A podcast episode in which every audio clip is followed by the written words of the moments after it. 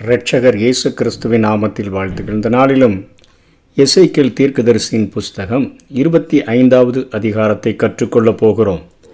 இந்த எசைக்கேல் இருபத்தி ஐந்தாவது அதிகாரத்திலிருந்து முப்பத்தி ரெண்டாவது அதிகாரம் வரையிலும் புறஜாதி நாடுகளுக்கு எதிராக எசைக்கேல் தீர்க்க தரிசனம் உரைக்கிறதை நாம் பார்க்க முடியும். எப்படி ஏசாயா இஸ்ரேல் தேசத்துக்கும் யூதாவுக்கும் மாத்திரமல்ல புறஜாதி நாடுகளுக்கு தீர்க்க தரிசனம் உரைத்தாரோ? எப்படி எரேமியா யூதாவுக்கு மாத்திரமல்ல இஸ்ரவேலருக்கும் புறஜாதிகளுக்கும் தீர்க்க தரிசனம் உரைத்தாரோ? அதே போல இங்கே எசேக்கியலும் யூத ஜனங்களுக்கும் புறஜாதி நாடுகளுக்கும் தீர்க்க தரிசனம் உரைக்கிறதை பார்க்கிறோம். ஏனென்று சொன்னார் நம்முடைய ஆண்டவர் அண்ட சராசரங்களையும் ஆளுகிற ஒரு தேவன். அவரிடத்தில் நம்ம நெருங்கி அவரிடத்தில் பழகும் பொழுது அவருடைய இருதய பாரத்தை அறிந்து கொள்ளும்படியாக புரிந்து கொள்ளும்படியாக அவருடைய சன்னிதானத்தில் காத்திருந்து வாஞ்சிக்கும் பொழுது எப்படி ஆபிரகாமினிடத்தில் சொன்னாரோ நான் செய்ய போகிறத என் சிநேகிதனாகிய ஆபிரகாமுக்கு மறைப்பேனோ? என்று சொன்னாரோ அதே போல தன்னுடைய இருதயத்தை தம்முடைய பிள்ளைகளுக்கு அவர் வெளிப்படுத்தக்கூடியவராக இருக்கிறார். இங்கே இருபத்தி ஐந்தாவது அதிகாரத்திலேயே நான்கு புறஜாதி நாடுகளுக்கு விரோதமான தீர்க்க தரிசனத்தையும் மீதியுள்ள அதிகாரங்களிலே மூன்று நாடுகளுக்குள்ளான அந்த புறஜாதி நாடுகளுக்குண்டான அழிவை குறித்தும் தீர்க்க தரிசனம் சொல்லி இருக்கிறதை நாம் கற்றுக்கொள்ள முடியும். முதலிலே இந்த இருபத்தி ஐந்தாவது அதிகாரத்தில் அம்மோன் அந்த நாடை குறித்து ஒன்றாம் வசனத்திலிருந்து ஏழாம் வசனம் வரையிலும் மோவாப் தேசத்தை குறித்து இருபத்தி ஐந்தில் அந்த எட்டிலிருந்து பதினொன்று வரையிலும் ஏதோமின் அழிவை குறித்து இருபத்தஞ்சில் பனிரெண்டிலிருந்து பதினான்கு வரையிலும் பெலிஸ்தியாவினுடைய அந்த நாடுகளுக்கு விரோதமான தீர்க்க தரிசனத்தை பதினைந்தாம் வசனத்திலிருந்து பதினேழாம் வசனம் வரையிலும் பார்க்க முடியும். அதற்கு அடுத்த இருபத்தி ஆறிலிருந்து இருபத்தி எட்டு வரையின் அந்த பத்தொன்பதாம் வசனம் வரையிலும் தீர்வை குறித்தும் இருபத்தி எட்டாவது அதிகாரத்தில் இருபதிலிருந்து இருபத்தி மூன்று வரை சீதோனை குறித்தும் ஏழாம் அந்த நாடாகிய எகிப்தை குறித்து இருபத்தொம்போதாவது அதிகாரங்கள் முப்பது முப்பத்தி ஒன்று முப்பத்தி இரண்டு வரையிலும் எதிரான தீர்க்க தரிசனங்களை இசைக்கில் உரைத்திருக்கிறதை வருகிற நாட்களிலே நாம் கற்றுக்கொள்ள முடியும். இப்போ இந்த இருபத்தி ஐந்தாவது அதிகாரத்தில் நான்கு நாடுகளுக்கு விரோதமாக இசைக்கில் தீர்க்க தரிசனம் உரைக்கிறதை பார்க்க முடியும். இவர்கள் இஸ்ரவேல் தேசத்துக்கு மிகவும் அருகில் அமைந்திருந்த நாடுகள்.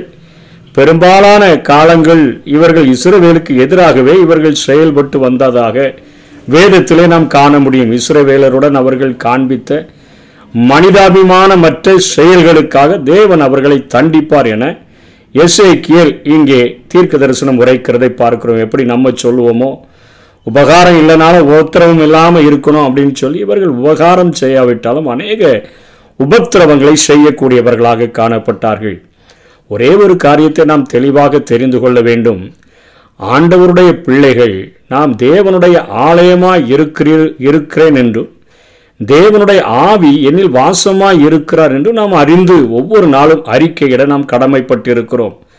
நான் கிரயத்திற்கு கொல்லப்பட்டிருக்கிறேன். அதனுடைய விலை இயேசு கிறிஸ்துவனுடைய விலையேற பெற்ற அந்த இரத்தத்தினால நான் விலையாக வாங்கப்பட்டிருக்கிறேன்.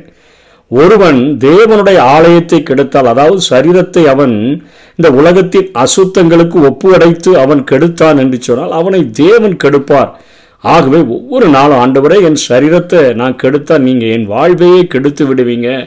நீங்கள் என்னில் தங்கி இருக்கிற ஆலயமாக நான் ஒவ்வொரு நாளும் பரிசுத்தமாய் வாழ விரும்புகிறேன் என்கிற ஒரு அர்ப்பணிப்பிலே வாழும்படியாக ஆண்டவர் விரும்புகிறார். எப்பெல்லாம் இஸ்ரவேலர்கள் அவர்கள் பாவம் செய்தார்களோ அப்போ தண்டனை அனுபவிக்கக்கூடிய அந்த காரியத்தை அவர்கள் பெற்றதை நாம் பார்க்கிறோம். அவர்களுடைய பாவ வாழ்வுதான் அவர்கள் தண்டனையை அனுபவிப்பதற்கு காரணமாக இருந்தது. அவர்கள் தாழ்த்தப்பட்ட போது அந்நியர்கள் அவர்களை கொடுமையாக கொடூரமாக மேற்கொண்டதை நாம் பார்க்கிறோம். பாவத்தினுடைய சிக்ஷைக்காக ஆண்டவர் இஸ்ரவேலை கையளித்த போதிலும் இஸ்ரவேலை நொறுக்கினவர்களை அவர் நொறுக்காமல் விட்டதில்லை. இந்த உலகத்தில் இடரல்கள் வருவது அவசியம். ஆனால் எந்த மனுஷனால் இடரல் வருகிறதோ அவனுக்கு ஐயோ என்று பார்க்கிறோமே. அதன்படி நம்முடைய வாழ்க்கையில் பாவம் செஞ்ச அநேக இடரல்கள் நமக்கு வரும். ஆனால் யாரால நமக்கு இடரல்களும் துன்பமும் வருகிறதோ அவனுடைய கழுத்தில் எந்திரக்கல்ல கட்டி அவனை கடலில் அமிழ்த்துவது அவனுக்கு நலமாக இருக்கும் அதை விட என்னுடைய தீர்ப்பு மிகவும் கொடியதாக இருக்கும் என்று சொல்லி வேதத்தில் ஆண்டவர் எச்சரிக்கிறதை பார்க்கிறோம். இன்றைக்கும் கிறிஸ்துவினுடைய பெயரை தாங்கி அநியாயம் செய்தோன்னு சொன்னால் தேவன் பிறர் கையில் இகழ்ச்சிக்காக ஒப்பு கொடுக்கக்கூடிய சூழ்நிலைகள் உருவாகும். ஆனால் இகழ்வுகிறவர்கள் தங்களுக்கு உரிய தண்டனையை அடையாமல் போவதில்லை. மனம் திரும்ப வேண்டும் என்கிற நோக்கத்துடன் தேவ மனிதர்கள் எழும்பி தவறு செய்ய தவறு செய்கிறவர்களை நம்ம கண்டிக்கும் பொழுது அந்த அதே வேளையில் அவிசுவாச கூட்டத்தாரும் தீவிரவாதிகளும் தேவனுடைய நாமத்தில் நிற்கிறவர்கள் மேலே கை வைத்தால் தேவன் அடங்கி இருப்பதில்லை. அங்கே பாதிக்கப்படுகிறது தனி மனிதன் அல்ல இழிவுபடுத்தப்படுகிறது.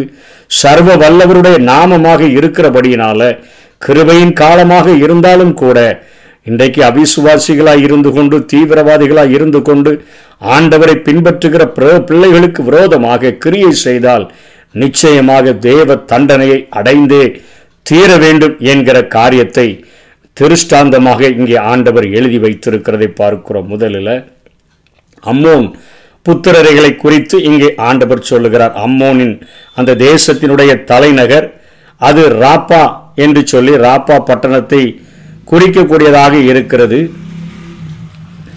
அங்கே ஆண்டவர் என்ன செய்கிறார்னா இவர்கள் அவர் இஸ்ரவேல் தேசம் அதாவது யூதா நேபுகாத் நேச்சாரால் அழிக்கப்பட்ட பொழுது இவர்கள் ஆ ஆ என்று சொல்லி இவர்கள் அவர்களை நிந்திக்கிறார்கள் என்று சொல்லப்படுகிறது. பரிசுத்த ஸ்தலம் பரிசுத்த குலைச்சலாக ஆக்கப்பட்ட போது இவர்கள் கை கொட்டி கால்களில் தட்டி உள்ளத்தில் வர்மம் வைத்து ஆகடியம் பண்ணுகிற கா பாவத்தை செய்தபடியினால கிழக்கு நாட்டில் உள்ளவர்களை பாபிலோனியர்களுடைய கைகளில் நான் உன்னை ஒப்பு கொடுப்பேன் அவர்கள் கையில் உன்னை சுதந்திரமாக ஒப்பு கொடுத்துருவேன் உன்னில் தங்கள் வாசஸ்தலங்களை உண்டு பண்ணுவார்கள். உன் கனியை சாப்பிட்டு உன் பாலை குடிப்பார்கள். ரப்பாவை ஒட்டகங்களின் கொட்டகையாகவும் அம்மோன் குமாரரின் நாட்டை ஆட்டுக்கடையும் ஆக்குவேன். உன்னை தேசங்களுக்கு கொள்ளையாக ஒப்பு கொடுப்பேன் உன்னை நாடுகளுக்குள்ளே அழித்து நிர்மூலமாக்குவேன் என்று சொல்லி தன்னுடைய ஜனங்கள் அந்த நேபுகாத் நேச்சாரால் தண்டனை பெறும் பொழுது இவர்கள் நிந்தித்த காரியங்களின் நிமித்தமாக கை கொட்டினதின் காரியங்களின் நிமித்தமாக தடையை த காலிலே அடித்துக்கொண்டு அத்தனையாக வர்மம் வைத்து ஆர்ப்பாட்டம் செய்ததின் காரணமாக ஆண்டவர் நான் அவர்களை அழிப்பேன் என்று சொல்லுகிறார். இதே அம்மோன் புத்திரருக்கு எதிராக எரேமியாவும் நாற்பத்தி ஒன்பதாம் அதிகாரத்தில் ஒன்றாம் வசனத்திலிருந்து அவர் சொல்லுகிறார் அப்போன் அம்மோன் புத்திரரை குறித்து சொல்லுகிறது என்னவென்றால் இஸ்ரவேலருக்கு குமாரர்கள் இல்லையோ அவனுக்கு சுதந்திரவாளி இல்லையோ இஸ்ரவேலின் கோத்திரத்தில் ஒன்று காத்து தேசம். அந்த காத்து தேசத்தை அந்த காத்து வம்சத்தாருக்குள்ள இடங்களை இவர்கள் அந்த யோர்தான் கரைகளில் உள்ள நதிக்கு கிழக்கின் எல்லைகளில் இருக்கக்கூடிய அந்த பகுதிகள் யோசுவாவினால பதிமூன்றாம் அதிகாரம் இருபத்தி நாலுல இருந்து இருபத்தி எட்டு வரையிலும் காத் வம்சத்திற்கு கொடுக்கப்படுகிறது. இஸ்ரவேலின் வடக்கு ராஜ்யம் வீழ்ந்த பிறகு இந்த காத்தினுடைய எல்லையை அம்மோனியர்கள் பிடித்து கொண்டார்கள். இது எதை காட்டுதுன்னா அந்த உலகத்தில் நம்ம சம்பாதித்து நியாயமாய் சம்பாதித்து நம்ம சம்பாதித்த அந்த காரியங்களில் நம்முடைய எல்லைகளுக்குள்ள ஆண்டவர் திருப்தியாய் வாழ வேண்டும் என்று விரும்புகிறார். நம்ம எப்பவுமே நம்ம இடத்தோட கூட அடுத்தவங்க இடம் ஒரு அடி கூட இருந்துட்டா நமக்கு மிகுந்த சந்தோஷம். இல்லைன்னா ஒரு புறம்போக்கு இடமாவது கூட கொஞ்சம் சேர்த்துக்கிட்டோம்னா ரொம்ப சந்தோஷப்படுகிறவர்களாக இருப்போம்.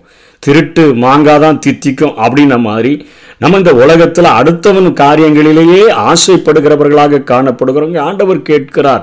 இஸ்ரவேலருக்கு குமாரர்கள் இல்லையோ? உனக்கு என்ன ஆசை இருக்குதோ அதே போல தான் அவன் தேசத்தில் உள்ளவங்களுக்கும் ஆசை இருக்கும். அவனுக்கு சுதந்திரவாளி இல்லையா அவனுக்கும் பிள்ளைகளுக்கு கொடுக்கணுமே. அந்த சுதந்திரவாளி அவனுக்கும் இருக்கிறானே. ஆகவே ஆண்டவர் இன்றைக்கும் இப்படிப்பட்ட காரியங்களை செய்கிறவர்களை வெறுக்கிறவராக காணப்படுகிறார். ஆமோஸ் ஒன்றாம் அதிகாரம் மூன்று பதிமூணில் அம்மோன் புத்திரர்கள் மூணு பாதகங்களின் நிமித்தமும் நான்கு பாதகங்களின் நிமித்தமும் நான் திருப்ப மாட்டேன் அவர்கள் தங்கள் எல்லைகளை விஸ்தாரமாக்கும்படிக்கு கீழையா தேசத்தின் கற்ப ஸ்திரீகளை கீறி போட்டார்களே. அதுலேயும் அந்த கற்ப ஸ்திரீகள் வே- அவங்க அவர்கள் அங்கே பேர்காலத்திற்காக காத்து கொண்டிருக்கிற ஸ்திரீகளை பிடிச்சி போரின் கொடுமையை இங்கே ஆமோஸ் குறிப்பிடுகிறதை பார்க்கிறோம். கீறி போட்டார்கள் என்று சொல்லுகிறதை பார்க்கிறோம். இப்படியாக அம்மோனிய நிச்சயமாக தேவனுடைய கோபாக்கினையினால அழிக்கப்படும் என்று எஸ்ஐக்கியல் முதல் தேசத்தை குறித்தும் ரெண்டாவது மோவாப் தேசத்தை குறித்து சொல்லுகிறதை பார்க்கிறோம். இதை ஏசாயா பதினைந்து பதினாறில் ஏசாயாவும் தீர்க்க தரிசனம் சொல்லுகிறார். எரேமியா நாற்பத்தெட்டாவது அதிகாரத்தில் சொல்லுகிறார். ஆமோஸ் ரெண்டாம் அதிகாரம் ஒன்றிலிருந்து மூணு வரை செப்பனியாவும் ரெண்டிலிருந்து ரெண்டாம் அதிகாரம் எட்டிலிருந்து பதினோரு வரை தீர்க்க தரிசனம் சொல்லுகிறார். இந்த மோவாப் செய்த பாவம் என்னன்னா இவங்க சொன்ன காரியம் யூதாவினுடைய தேவன் பலவீனமானவர். அதனால இவர் அங்கே எருசலேமினுடைய ஆலயம் அந்த ஜனங்கள் எல்லாம் சுட்டரிக்கப்படுகிறதற்கு ஒப்பு கொடுத்துட்டாரு இவருக்கு பலன் இல்லை. எல்லா மனுஷனை போலதான் எல்லா தெய்வத்தை போல தான் இவரும் என்று சொல்லி நம்ம சொல்கிறோமே எல்லா காரியமும் சம்மதம் தான் அப்படின்னு சொல்லுகிறது போல இவர்கள் காணப்பட்டபடியினால் ஆண்டவர் அவர்களுக்கும் நான் பாடத்தை கற்பிப்பேன் என்று சொல்கிறார் இதோ யூதா வம்சத்தார் எல்லா தேசங்களுக்கும் ஒத்தவர்கள் தான் அவங்க என்ன விசேஷமானவங்க? அவர்களுக்கு வழிபடுகிற தெய்வம் என்ன பெரிய தெய்வம் என்று சொல்லி பேசினபடியினால் நான் அவர்களை அழிப்பேன் என்று சொல்லி இங்கே ஆண்டவர் சொல்லுகிறதை பார்க்கிறோம். மிகப்பெரிய காரியங்கள் என்ன? என்னாகமும் புஸ்தகத்திலே பார்க்கிறோம் அவர்கள் பாளையம் இறங்கி இருக்கிற இடத்துல மோவாபின் சமவெளிகளில் பாளையம் இறங்கி இருக்கிற இடத்துல அங்கே பாலாக் என்கிற ராஜா பீலையாமை அழித்து அழைத்து அவனை சபிப்பதற்கு பொண்ணு தர்றேன் பொருள் தர்றேன் நிறைய தர்றேன். இந்த ஜனங்களை எப்படியாவது சபிக்கணும்னு சொல்லும்போது ஆவியானவர் அங்கே பீலையாமை சபிக்க விடாதபடி மூன்று முறை தடுத்த பொழுது அவன் தந்திரமான ஒரு ஆலோசனை அங்கே பாலாக்கு நடத்தில் சொல்கிறான். இவர்கள் பரதேசியாய் அழைக்கப்பட்டவர்கள். இவர்கள் பாலும் தேனும் ஓடுகிற தேசத்தை அடையும்படியாக கடந்து செல்லுகிறவர்கள். அவர்களுடைய ஒரே நோக்கம் அவர்களுடைய தேவனுடைய நோக்கம் அந்த ந- வழிநடத்துகிற மோசையினுடைய நோக்கம் அந்த பாலும் தேனும் ஓடுகிற தேசத்தை அவர்களுக்கு கொடுக்க வேண்டும் என்பதே. அவர்களை நீ அங்கே கடந்து செல்கிற அந்த தரிசனத்திலிருந்து மாற்றி உன்னுடைய கோயில்களில் பண்டிகைகளை கொண்டாடுகிற பொழுது அவர்களை விருந்துக்கு அழைப்பித்து மோவாபிய ஸ்திரீகள் அத்தனை அழகுள்ளவர்களாக இருந்தபடியினால் அவர்களை அவர்களோடு கூட நீ பழக விடும் பொழுது அவர்கள் பாவம் செய்யும்போது தேவனுடைய கோபமே அவர்களை அழிச்சாதான் அழிக்க முடியுமே ஒழிய மற்றபடி இந்த உலகத்தில் உள்ள யாரும் அழிக்க முடியாது என்கிற ஒரு ஒரு கயவஞ்ச நய நயவஞ்சகமான ஒரு ஆலோசனையை பா பீலையாம் கொடுத்தபடியினால் அதே போல அவர்கள் விருந்துக்கு அழைக்கப்பட்டு மோவாபிய ஸ்திரீகளோடு கூட விபச்சாரம் பண்ணின போது ஒரு நாளில் இருபத்தி நாலாயிரம் பேர் அழிந்தார்கள். தீர்க்க தரிசனம் சொன்னவனை என்னாகமும் முப்பத்தி ஒன்று எட்டில் அங்கே பட்டயத்தால் பீலையாம் வெட்டப்பட்டு செத்தான் என்று சொல்லி பார்க்கிறோம். ஆசைலாம் பட்டான் நிறைய ஆசைப்பட்டான். நான் நீதிமான் மறிப்பது போல மறைப்பேனாக நீலாம் சொன்னால் ஆசை இருந்துச்சு ஆனால் பொண்ணின் மேலையும் பொருளின் மேலையும் அவன் கண்கள் போனபடியினால் தவறான தீர்க்க தரிசனங்களை சொல்லி அங்கே காணானுக்கு நேராய் போன ஜனங்களினுடைய தரிசனங்களை மாற்றிவிட்டபடியினால் அவனும் தண்டனை அனுபவிச்சான். தரிசனங்கள் மாற்றப்பட்ட அந்த ஜனங்களும் அன்றைக்கு இருபத்தி நாலாயிரம் பேர் மறித்து போனதை பார்க்கிறோம். அதே போல தான் இன்னைக்கு பரம காணானை நோக்கி பரலோக தரிசனத்தை நோக்கி பூமிக்குரியவைகளை அல்ல மேலானவைகளை நாடுங்கள் என்று சொல்லப்பட்ட அந்த காரியத்தில் வாழ்கிறவர்களை இன்னைக்கு பார்த்து ஊழியங்கள்லாம் பிறகுப்பா சம்பாதிக்கணும் நல்லா வாழணும் நல்லா காரியங்களை செய்யணும் இதெல்லாம் வேணும் அதெல்லாம் வேணும்னு சொல்லி மக்களை பொண்ணுக்கு நேராகவும் பொருளுக்கு நேராகவும் ஆஸ்திகளுக்கு நேராகவும் இங்கே இருக்கக்கூடிய ஆடம்பரங்களுக்கு நேராகவும் பூமிக்குரியவர்களை பார்க்கும்படியாக பார்க்கிற தீர்க்கதரிசியும் அளிக்கப்படுவான் ஜனங்களும். அந்த பரம தரிசனத்தை மறந்தவர்களாக பரம காணானை மறந்தவர்களாக பரதேசி என்று சொல்லுகிற வாழ்க்கையை மறந்தவர்களாக வாழ்ந்தார்கள் என்று சொன்னால் அவர்களும் தண்டனைகளை அழி அவர்கள் அனுபவிக்க முடியும். இப்படிப்பட்ட காரியத்தை மோவாபியர் செய்தபடியினாலே அவர்களையும் அழிப்பேன் என்று சொல்லி இங்கே ஆண்டவர் எட்டாம் வசனத்திலிருந்து பதினோராம் எட்டாம் வசனத்திலிருந்து அவர் சொல்லுகிறதை நாம் பார்க்கிறோம். அதே போல அதற்கு அடுத்தபடியாக இங்கே சொல்லப்படுகிற காரியம் பனிரெண்டாம் வசனத்தில் ஏதோமியர்களை குறித்து சொல்லப்படுகிறது. யாக்கோபினுடைய சகோதரனாகிய ஏசாவினுடைய சந்ததி தான் ஏதோம். இந்த ஏதோம் இவர்கள் ஆரம்ப நாட்களில் எப்படி ஒரு குடும்பத்தில் அண்ணன் தம்பியாக இருக்கும்போதே யாக்கோபு அவனுடைய ஆசீர்வாதங்களையெல்லாம் திருட்டுத்தனமாக வாங்கி கொண்ட நேரத்திலிருந்தே பிரச்சனை உருவாகிவிட்டது. என்னுடைய தகப்பனுக்காக துக்கிக்கிற ஒரு நாள் வரும். அன்னைக்கு இவனை நான் கொன்று போற்றுவேன்னு சொல்லுகிற அந்த காரியங்கள் அந்த ஏசாவினுடைய மனதில் இருந்தது. அன்னையிலிருந்து ஆரம்பித்த பிரச்சனை. அது அப்படியே தொன்று தொட்டு தொன்று தொட்டு சகோதரனுக்கு விரோதமாக கொடுமை செய்கிற காரியங்களாக அது வந்தது. அங்கே நேபுகாத் நேச்சார் தாக்கும் பொழுதும் ஒளிந்து கொள்ளுகிற அநேகரை பிடித்து கொள்ளுகிற கொடுக்கிறவர்களாக ஏதோமியர்கள் இவர்களுடைய அழிவிலை சந்தோஷப்படுகிறவர்களாகவும் அவர்கள் காணப்பட்டதை பார்க்க முடியும். ஆண்டவர் மாறுபாடு உள்ளவனுக்கு மாறுபாடு உள்ளவராக தோன்றுகிற ஆண்டவர். இவர்கள் அத்தனை மாறுபாடு உள்ளவர்களாக தோன்றினபடியினால ஆண்டவர் ஏதோமியரையும் நான் அழிப்பேன் என்று சொல்லுகிறதை பார்க்கிறோம். யூதா மீது அவர்கள் பழி வாங்கியதில் அவதேவன் அவர்களை பழி வாங்குவார் என்று சொல்லி பார்க்கிறோம். இகழ்வோரை அவர் இகழ்கிறவர். தாழ்மை உள்ளவர்களுக்கும் அவர் கிருபை கிருபை அளிக்கக்கூடியவராக இருக்கிறார். கடைசியாக பெலிஸ்தியர்களை குறித்து எஸ்ஐக்கியல் பதினைந்தாம் வசனத்திலிருந்து சொல்லப்படுகிறது. அவர்கள் பழம் பெரும் பகையால பழம் பகையால கேடு செய்ய வேண்டும் என்று நினைத்து என்று சொல்லி அவர்களை குறித்து போடப்பட்டிருக்கிறது. ஏசாயா பதினான்காம் அதிகாரத்திலையும் எரேமியா நாற்பத்தி ஏழாம் அதிகாரத்திலையும் ஆமோஸ் ஒன்றாம் அதிகாரத்திலும் செப்பனியா ரெண்டாம் அதிகாரத்திலையும் அங்கே அவர் இந்த தீர்க்கதரிசிகள் இந்த பெலிஸ்தியர்களுக்கு விரோதமாக அவர்கள் தீர்க்க தரிசனம் சொல்லுகிறார்கள். நியாயாதிபதிகளின் காலத்திலேயே அதாவது சிம்சோனின் காலத்தில் இருந்தே பெலிஸ்தர்கள் இஸ்ரவேலுக்கு விரோதமாகவே காரியங்களை செய்து கொள்ளக்கூடியவர்களாக இருந்தார்கள். சவுளி நாட்களில் ஒரே ஒரு கோலியாத் வந்து நின்று கொண்டு தனியே வாய்ந்து அழைக்கிற அளவிற்கு சேலஞ்சு பண்ணுகிற அளவிற்கு அத்தனையாக கோலியாத் கிரியை செய்ததை பார்த்தோம். தனியே வா என்று சொல்லி மக்களை அழிக்கிற அந்த தனிப்பட்ட மனை தனியா இருக்கக்கூடியவர்களை பாவம் செய்ய தூண்டுகிற ஒரு சத்ருவுக்கு ஒப்பனையாக இங்கே கோலியாத் காட்டப்படுகிறதை பார்க்கிறோம். இது தாவிது நாட்களில் பெலிஸ்தியர்களை முற்றிலுமாய் தாவிது அழித்திருந்தான். அவர்கள் இந்த இசைக்கிளினுடைய நாட்கள்லையும் கொஞ்சம் அவர்கள் எழும்பி வந்தபடியினால் அவர்களுக்கு விரோதமாக இங்கே ஆண்டவர் தீர்க்க தரிசனம் உரைக்கிறார். அவர்களும் அழிக்கப்பட்டு விடுவார்கள் என்று சொல்லி. ஒரே ஒரு காரியம் இந்த அதிகாரத்திலிருந்து கற்றுக்கொள்ள வேண்டிய காரியம். ஆண்டவுடைய பிள்ளைகள் நாங்கள் தேவனுடைய ஆலயம் அவர் எங்களுக்குள்ள தங்கியிருக்கிற ஆவியானவர் இருக்கிறார். ஆகவே எங்களுடைய சரீரங்களை நாங்கள் பரிசுத்தமாக பாதுகாத்து கொள்ளணும். நாங்கள் விலையேற பெற்ற இரத்தத்தினால விலைக்கு வாங்கப்பட்ட வாங்கப்பட்டிருக்கிறோம்.